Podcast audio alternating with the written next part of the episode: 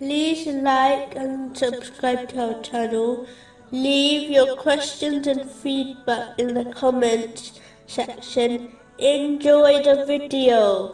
The next verse, where Allah, the Exalted, addresses the believers directly, is found in chapter 5, verse 106. whereby Allah, if you doubt their testimony, saying, We will not exchange our oath for a price, even if you should be a near relative, and we will not withhold the testimony of Allah. This verse warns against the major sin of perjury. This is when someone becomes a false witness by lying during a court case. Unfortunately, this commonly occurs, especially in third world countries, where Muslims file false claims in court in order to take something which does not belong to them, such as wealth and properties.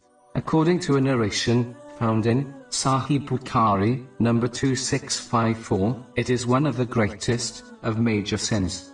In fact, this narration places perjury next to polytheism and disobedience to parents.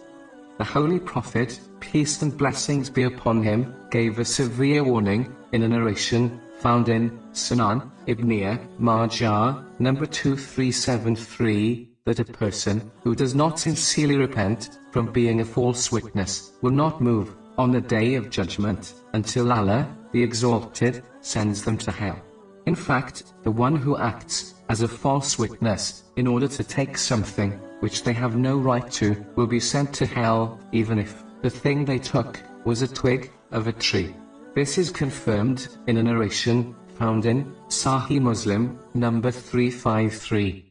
Being a false witness is such a serious sin as it includes many other terrible sins, such as lying. The false witness commits a sin against the person who they are testifying against.